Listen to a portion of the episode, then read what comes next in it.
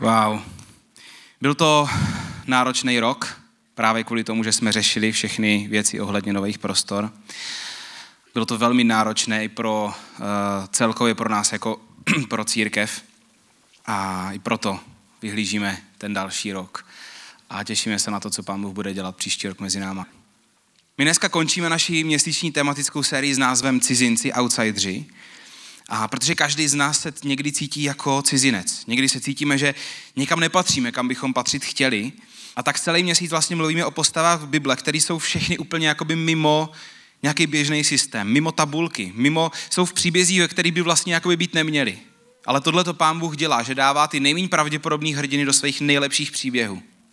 A o tom dneska budu mluvit. Mluvili jsme o dvou ženách, které ani nebyly židovky. Jedna byla prostitutka, druhá byla obyčejná žena z cizího národa. Obě dvě se ale staly součástí rodokmenu Ježíše Krista. A dneska budeme mluvit o jedné části vánočního příběhu, která je hrozně zvláštní, protože tam je skupina mudrců z východu, který se najednou objeví na scéně, udělají pár věcí a pak zase zmizí. A vůbec se tam nehodí, mimochodem, do toho příběhu. Vůbec se tam nehodí. Ta skupina mudrců se přišla poklonit malému Ježíšovi. A je to jeden z těch vánočních příběhů, kterých máte pocit, že je znáte, protože si řeknete, jo, jo, to jsou ti tři králové, že jo? No a nejsou. Za prvý nevíme, že by jestli byli tři, a za druhý nebyli králové. Takže tři králové je obojí dvojí špatně. Lidi dokážou udělat z biblických příběhů různý takový, jako už jako víc legendy. A u tohoto příběhu vás možná překvapí, kolik toho o tom nevíte. Ten příběh je tak zvláštní, absurdní, ale strašně krásný, že stojí za to o něm mluvit a stojí za to se něco naučit od těch mudrců. Od nich, o nich, ale i o Bohu, který v tom příběhu někde je na pozadí a který to krásně celý režíruje. Tak si to přečtem. Je to Matouš druhá kapitola. Matouš je jediný, kdo o těchto těch mudrcích píše od začátku hnedka, od prvního verše. A píše se tam, Ježíš se narodil v judském Betlémě za dnů krále Heroda. Tehdy do Jeruzaléma přišli mudrcové z východu. Kde je ten narozený židovský král, ptali se. Spatřili jsme na východě jeho hvězdu a přišli jsme se mu poklonit. Když se to doslechl král Herodes, velmi se rozrušil a celý Jeruzalém s ním. Svolal všechny vrchní kněze a učitele lidu a ptal se jich, kde se má narodit Mesiáš. V judském Betlémě odpověděli mu. Neboť tak je psáno skrze proroka. Ty však Betlemy v judské zemi nejsi z judských knížat vůbec nejmenší, vždyť právě z tebe vzejde panovník, pastýř pro Izrael, můj lid. Tehdy Herodes tajně povolal mudrce a vyptával se jich, kdy přesně se jim ta hvězda ukázala. Potom je poslal do Betléma se slovy, jděte a pečlivě vyhledejte to dítě. Jakmile je najdete, oznamte mi to, abych se mu mohl jít poklonit i já. Jakmile vyslechli krále, vyrazili na cestu. A hle, hvězda, kterou viděli na východě, je předcházela, až se zastavila nad místem, kde bylo to dítě. Když tu hvězdu spatřili, zmocnila se jich nesmírná radost. Vešli do domu a když tam uviděli dítě s jeho matkou Marí, padli na kolena a klaněli se mu. Otevřeli své poklady a obětovali mu dary. Zlato, kadidlo a mirhu. Když potom od Boha dostali ve snu pokyn, aby se nevraceli k Herodovi, vrátili se do svojí země jinudy. Strašně zvláštní. Najednou se odněkač vynoří mudrci. Doma opakuju, že nevíme, jestli byli tři, akorát přinesli tři dárky. Ale když třeba já dám kamči tři dárky, tak to neznamená, že jsou to tři Michalové, že jo? Takže nevíme, kolik jich bylo. Mohlo jich být dva, víme, že asi nebyl jeden, protože tam píše mudrci. Mohli být dva, mohli být dvacet. A byli to pravděpodobně velmi bohatí a vzdělaní lidé, byli to astrologové, přikládali hvězdám význam a, a biblisté se shodují na tom, že byli v podstatě okultisti.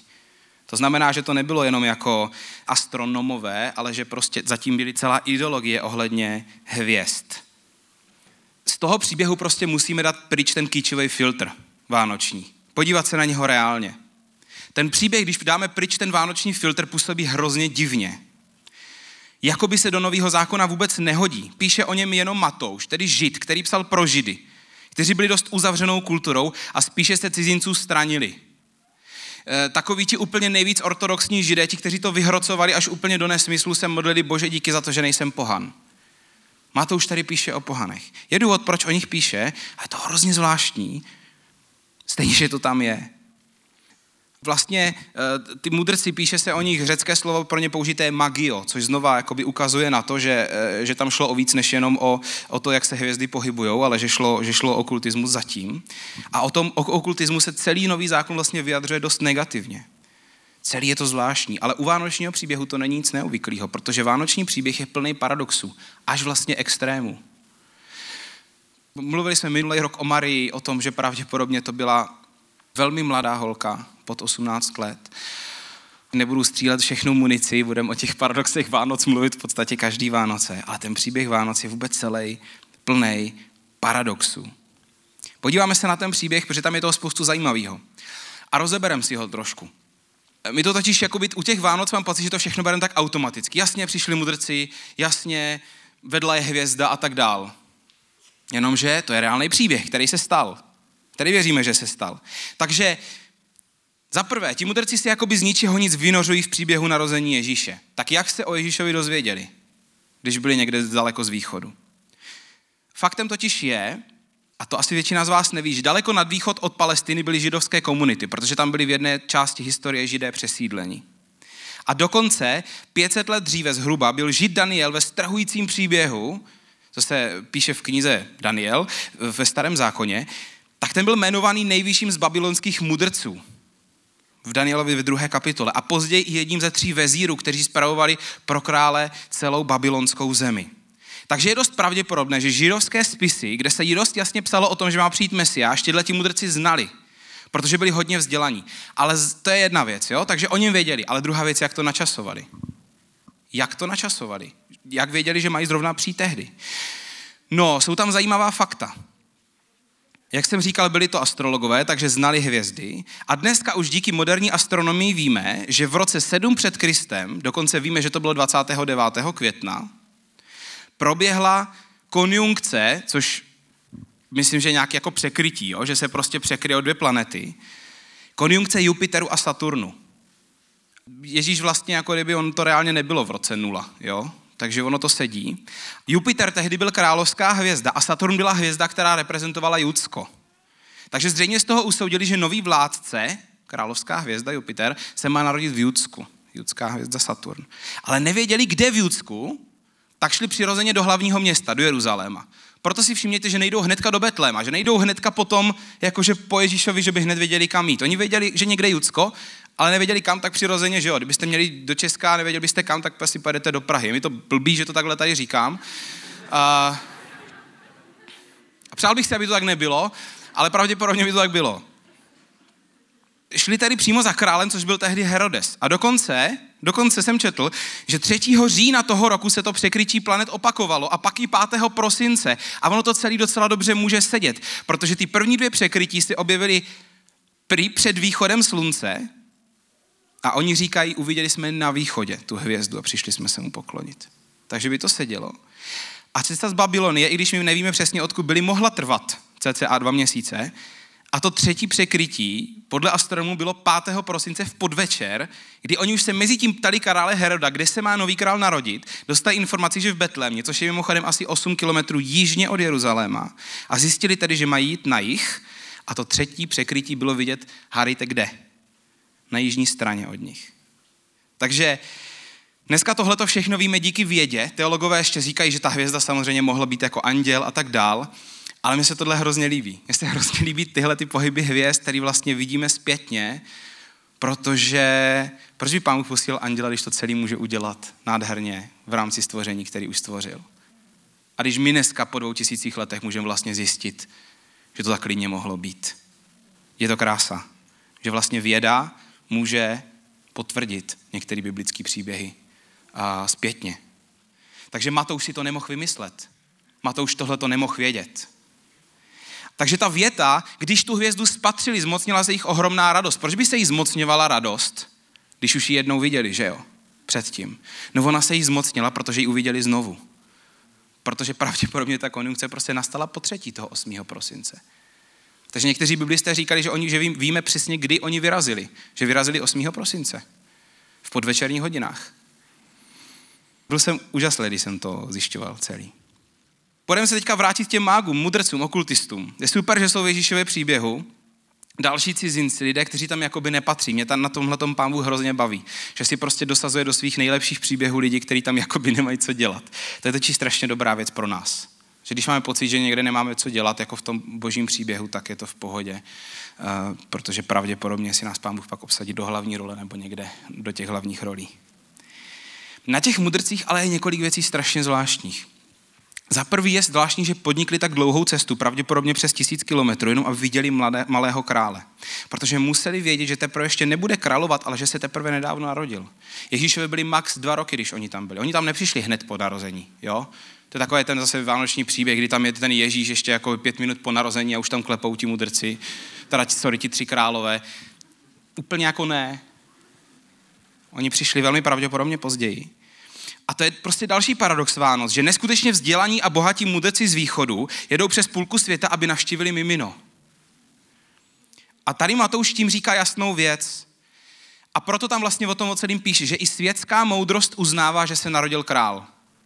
Protože Matouš vlastně píše pro Židy svoje evangelium, aby jim ukázal, že Ježíš je Mesiáš. Že Ježíš je zachránce a říká jim, vidíte, i mudrci, i ta vzdělaná inteligence, ta elita náboženská a intelektuální elita východu uznala, že tady se narodil král. Tomu se dostaneme, že ty dary, které mu přivezli, tak to byly dary pro krále. My se dneska od těch okultistů něco naučíme.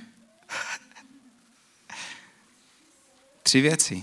Tři obyčejné věci udělali, ale když se podíváte na ty první dva příběhy, co jsme měli v téhle sérii na Rachab a na Rut, oni taky nebyli nějaký jako velký hrdinky, co by udělali něco ohromného. Oni prostě ve správnou chvíli udělali správnou věc jenom. Úplně lidskou a běžnou. Nic extra duchovního. A tak to je, že někdy ty věci, které se nám vlastně nezdají duchovní, tak jsou úplně nejvíc duchovní. Nejvíc duchovní je někdy jenom někomu pomoct. Nebo být laskavý, nebo být věrný, nebo někam jít, a nebo někam nejít. Takže co udělali ti tři mudrci? Tři lekce, které se od nich můžeme naučit. Lekce jedna, hledali. Hledali. Vánoce by neměly přestat být o hledání. I když máme pocit, že už jsme našli, stejně bychom neměli přestat hledat, protože Ježíš je větší než to, že ho jako jednou najdem a bude hotovo. Bůh je mnohem větší než toto. Spousta lidí něco hledá, neříkají tomu třeba Bůh, ale pak u toho skončí. Někdy ano, někdy ne.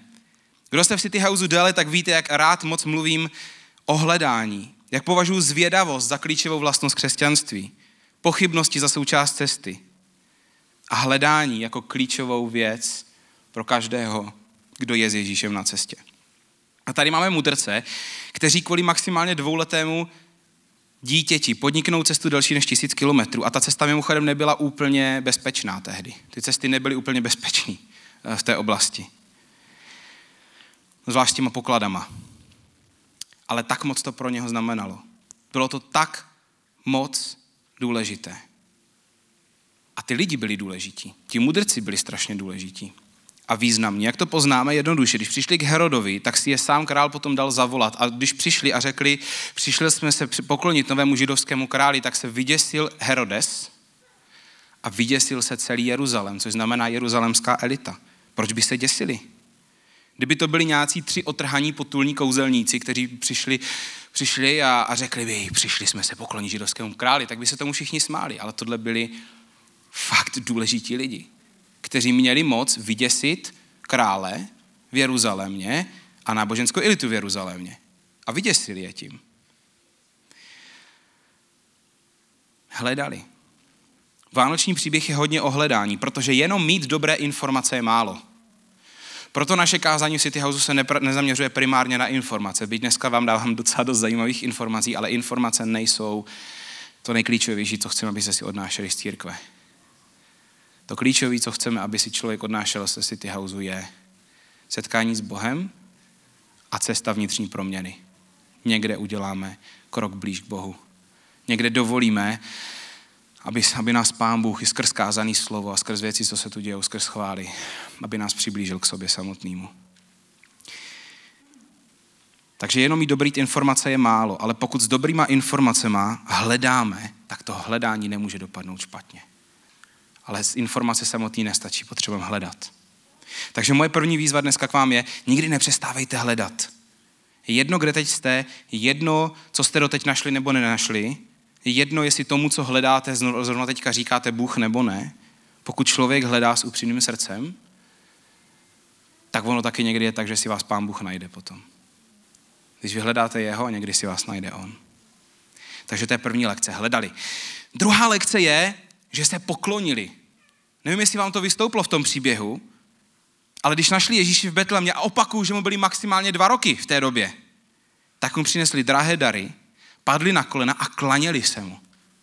Takže to jejich hledání nebylo jenom o tom najít krále, ale i se mu poklonit.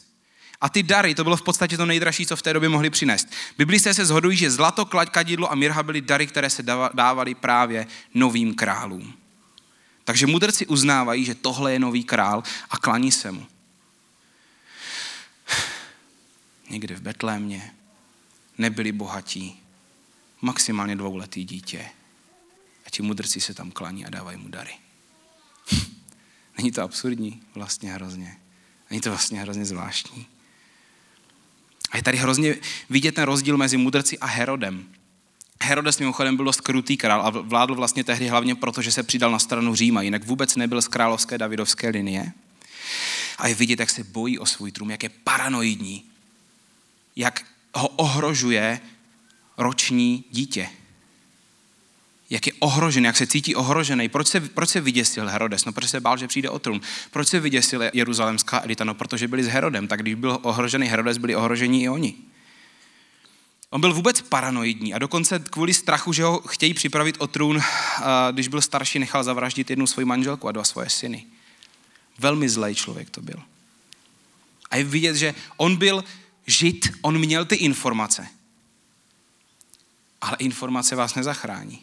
Dobrý informace vás nezachrání, pokud s nimi neumíte pracovat, pokud uh, se nestane něco ve vás. Ti mudrci putovali přes tisíc kilometrů, byli cizinci, a nemuseli se klanět před dvouletým klukem, ale udělali to. Herodes byl žid a měl všechny informace o narození Mesiáše, tak ten se Ježíše paranoidně bojí. Usiluje ho zabít a později dokonce nechá vyvraždit Betlémě všechny chlapce do věku dvou let. Informace samotná nám není na nic, mnohem víc záleží na tom, co je v nás. Protože to určí potom to, co s tou informací uděláme. Zajímavá věc, Ježíš nikde v Bibli nežádá, abychom ho uctívali, ale zve nás, abychom ho následovali. Ale poklonění se je znakem pokory, znakem toho, že jsme se potkali s králem. A kdo z vás přijde, mu to taková jako moc, jako radikální myšlenka poklonit se. Mimochodem, každý člověk se v životě něčemu klaní, nebo někomu. Každý člověk něco uctívá. Není to o tom, jestli, ale co. A pokud se rozhodl následovat Ježíše a je pro tebe dneska Ježíš král, tak si se zeptat, dokážeš se mu poklonit dneska? Ta myšlenka na poklonění se je v pohodě pro tebe. Protože Vánoce nejsou o narození bezbraného miminka, ale o narození krále, kterému se v jeho dětských letech klaněli jedni z nejváženějších lidí té doby. A mimochodem, když se opravdu potkáte s Bohem, jakože já jsem měl několik setkání s Bohem ve svém životě, ale když jsem měl fakt setkání s Boží mocí, tak jsem se nezmohl na nic jiného, než že jsem klečel a brečel a, a byl jsem úplně přemožený. Protože Bůh je reálně tak strašně velký, že, že prostě tohle je jediný, co ne, že jako, to je prostě jediný, co jde dělat. To je jediný, co má smysl dělat. Měl jsem jednou 15-minutový, říkáme tomu vidění, což v podstatě reálně znamená, že jsem měl prostě 15 minut trvající obraz. A lidi, kteří mě dobře znají, říkají, že mi tak nikdy neviděli, já jsem se tak nikdy neviděl. Ale byla jedna věc v mém životě, na kterou jsem měl trošku s ním problém, měl jsem na to trošku pokřivený pohled a pán Bůh mě prostě provedl tím letím zážitkem a ten pohled mi tím změnil. Protože mi ukázal určitou realitu, která byla tak silná, která trvala prostě tak dlouho, že od té doby, eh, od té doby jsem v tom jiný. A já si pamatuju, jak jsem byl v tom 15-minutovém vidění a jenom jsem opakoval, bože, omlouvám se, nic nevím, nic nevím, nic nevím. Prostě nic neznám. Uf, to strašně přemáhající. Takže ono poklonit se před Bohem, je to strašně přirozená věc. když víte, že to je král. Ale pán Bůh nikdy nechce, aby se mu klaněli lidé, když neví, kdo je. Protože to nemá cenu. Pán Bůh nejdřív říká, pojďte, poznejte mě. Pak to bude přirozený. Pán Bůh ale nikdy nepohrdne tím, když před ním prokážeš pokoru. Nikdy. A je úplně jedno, co je tvůj příběh, je úplně jedno, kde teď jsi, kolik máš pocit, že z toho pokazil, nebo jak se cítíš. Vždycky má smysl za Bohem znovu přijít, znovu si kleknout a říct, jsem tady. Jsem tady, Bože. Takže to je druhý bod, který se můžeme naučit od mudrců pomlčka okultistů, že se poklonili. A za třetí, poslechli. Poslední věta té pasáže, co jsme četli, totiž úplně stručně mluví o tom, že Bůh mudrce varoval ke snu, aby se nevraceli k Herodovi a oni se vrátili do své země jinudy. Bůh mluvil k okultistům. To je prostě bomba. Mudrci si přicupitají z východu, astrologové, a prostě pak se jim Bůh zjeví ve snu a řekne, hele, nevracejte se za tím Herodem. A oni se za ním nevrátí. Prostě si říkali, hele, Bůh nám to řekl. My nevíme, jak s nima potom pán Bůh pracoval. My nevíme, jestli vlastně se stali následovníky Ježíše. My vlastně o nich nic nevíme. Ale to, co tam dělají v tom příběhu, je všechno správně. Všechno správně. Hledaj jako nejoddanější následovníci Ježíše. Hledaj, jdou tisíc kilometrů. Pokloní se a přinesou dary. A pak poslechnou a odejdou. Ne za králem, ale ve snu poslechnou Boha a jdou zpátky. Přátelé, od těchto těch okultistů se můžeme naučit ty nejcennější lekce pro náš život. Bohu je úplně jedno, kým člověk je. On se kouká jinak než my. On vidí do srdce a vidí, že někdo prostě jenom třeba bojuje za špatnou věc s dobrým zápalem. A najde si ho. Takže si našel apoštola Pavla, když pronásledoval křesťany, kde jsou příběhy o teroristech, kterým se zjevuje ve snu bílá postava, o které najednou ví, že to je Ježíš a že je zve k sobě. Co kdybyste se vy, co kdybychom se my narodili v nějaké části světa, kdyby se prostě prováděl okultismus? Tak bychom to pravděpodobně dělali. Pán Bůh vidí dál než za nás náš prvotní lidský pohled. Pán Bůh zná všechny části našeho příběhu a dokáže si nás najít z těch nejdivnějších a nejhorších okolnostech. Bůh si vybírá do svých příběhů nepravděpodobné hrdiny. A to je pro nás pro všechny super zpráva. Takže teď, když jsme si to vykreslili, jak, abyste viděli, jak divný ten příběh je. Mudrci si přicupitají z Babylonie s šíleně drahými dary pro krále, mluví s tehdejším králem, který mu nic nedají, pak se pokloní před necelo dvouletým miminem, dají mu dary, slíbí mu, že se, za ním, že se vrátí za králem, pak dostanou sen o Boha, že se vracet nemají, tak odsupítají zpátky do Babylony a už o nich nikdy neslyšíme. To je tam vložený do toho příběhu fakt jenom protože to tam pán Bůh chtěl. A má to už, protože ukazuje Židům, že, že inteligence světská ukázala, že tady se narodil král. A ten příběh je hrozně vtipný. Přesto je od nich tolik co učit. Protože hledali, poklonili se a poslechli. Poslechli, když jim Bůh řekl, aby se nevraceli zpět stejnou cestou. A tohle to říká strašně moc o cestě následování Ježíše. Tyhle ty tři body jsou jakoby vlastně cesta za Ježíšem. Oni reálně podnikli fyzicky, my podnikáme, ti z vás, kteří se proto rozhodli, podniká, podnikáte celoživotně. A každá cesta následování Ježíše vždycky začíná hledáním. Něco nebo někoho začneš hledat, pořádně někde ani nevíš koho. Ale začínáš hledáním. Pak dojdeš do, do momentu, kdy ho poznáš. Poznáš, že to je přítel, ale taky poznáš, že to je král. A před králem je naprosto přirozený se poklonit. Ale potom na té cestě následování jde dál o to, koho následuješ dál a jestli ho opravdu následuješ.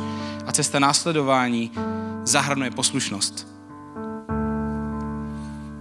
A je neskutečně stylové, že pán Bůh si pro ilustraci těchto těch myšlenek o Vánocích vybral okultisty z východu. Stylový. Oni byli reálně první, o kom se takhle v Bibli píše, že vyhledali Mesiáše. Cizinci, bohatí mudrci z obrovské dálky. Vůbec tam nezapadají. A já chci dneska skončit tím, že chci potrhnout, že náš Bůh je to, co říkáme celý tenhle ten měsíc, že Pán Bůh je mimo všechny krabičky. Mimo všechny lidský systémy. A když ho někam chcete nadspat, tak on z toho prostě v první příležitosti je venku. Pán Bůh hledá cestu ke všem lidem a vybírá si pro svoje nejlepší příběhy ty nejméně pravděpodobné lidi, aby nám ukázal, že každý k němu má stejně blízko.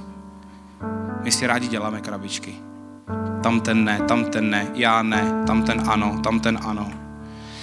Máme tak strašně omezený pohled, tak strašně omezený vnímání. A pán Bůh si do svých nejlepších příběhů obsadí ty, který chce. A vytáhne si je úplně někde z davu. Ty, který by to nečekali a ani ostatní by to nečekali. Matouš píše o mudrcích a Lukáš píše o židovských pastýřích. Totální extrémy. Z Ježíšova domovského národa pastýři, úplná spodina a od cizinců zase ti nejbohatší. Jakoby úplně extrém toho spektra. Lidi z jednoho extrému, lidi z druhého extrému. Bůh jakoby si s tím hrál a říkal, jako já vám fakt chci říct, že já nejsem tady jenom pro někoho. Já tady nejsem jenom pro toho tvýho souseda nalevo, nebo pro tu tvoji sousedku napravo, která se tak hezky modlí. Já jsem tady úplně pro všechny. A já vám ty nejkrásnější principy ukážu na okultistech. Já vám pak ani neprozradím, jak skončili. Abyste si nemu, zase to nemohli hrát na jistotu ve svých myšlenkách. Prostě se od nich učte. Tahle série byla o tom, že Bůh chce právě tebe udělat součástí svého příběhu. Racha byla prostitutka, která pomohla izraelským zvědům. Rud byla obyčejná holka, která měla raskavé a věrné srdce. A mudrci byli bohatí lidé úplně zdaleka, kteří vyhledali Ježíše, přinesli mu dárky a poklonili se. Když to sečteme, vlastně nic extra, tak duchovního. Lidé pomáhají, chovají se věrně, hledají, pokloní se, přicházejí, odcházejí. Konec. Tahle ta série byla o vás. O každém z vás. O nás. Byla o tom, že si nemusíme připadat duchovně. Že nemusíme dělat velké věci. Ale že Bůh vidí do nás, že mu nemusíme nic vysvětlovat a že on si nás vytáhne z toho davu, když chce. A i když máte pocit, že si vás nevytáhnul, tak vás vidí. Laserovým viděním vidí každýho z vás a vidí dobré věci, které jsou ve vás. Charakter vítězí. Skryté srdce s dobrýma věcma před Bohem vítězí. A nepotřebujete to ukazovat druhým. Pán Bůh tě dneska vidí. A zve tě, abys ho hledal, ať už máš pocit, že ho znáš 30 let, nebo máš pocit, že ho neznáš vůbec, zve tě dneska, aby se s ním potkal. A pokud to budeš chtít udělat, aby se před ním poklonil. A zve tě dneska na cestu následování, na cestu poslušnosti. A tohle to všechno nám ukázal na mudrcích z východu, na okultistech. Veselé Vánoce.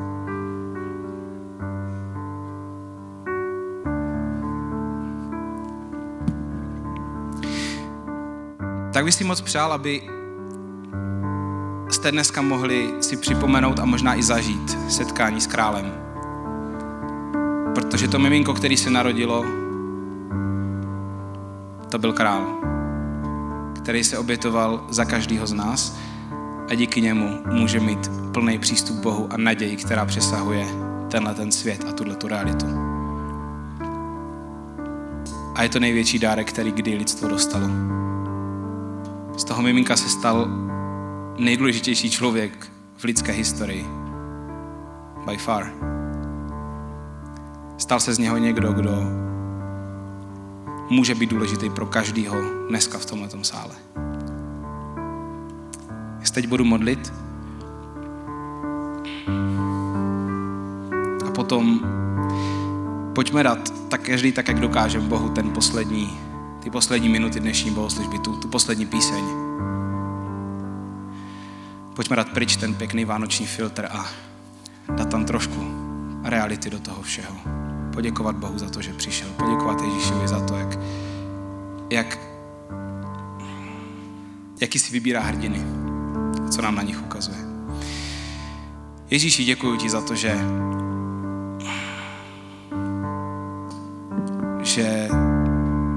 tvoji hrdinové nejsou běžní hodinové, který bychom možná vybrali my, ale že to jsou naprosto běžní, obyčejní lidi, kteří prostě mají nějak správně nastavení srdce a ty to vidíš. A je úplně jedno, z jakého jsou prostředí, kde vyrostli, co mají za sebou, protože ty si je prostě vytáhneš, protože vidíš to srdce.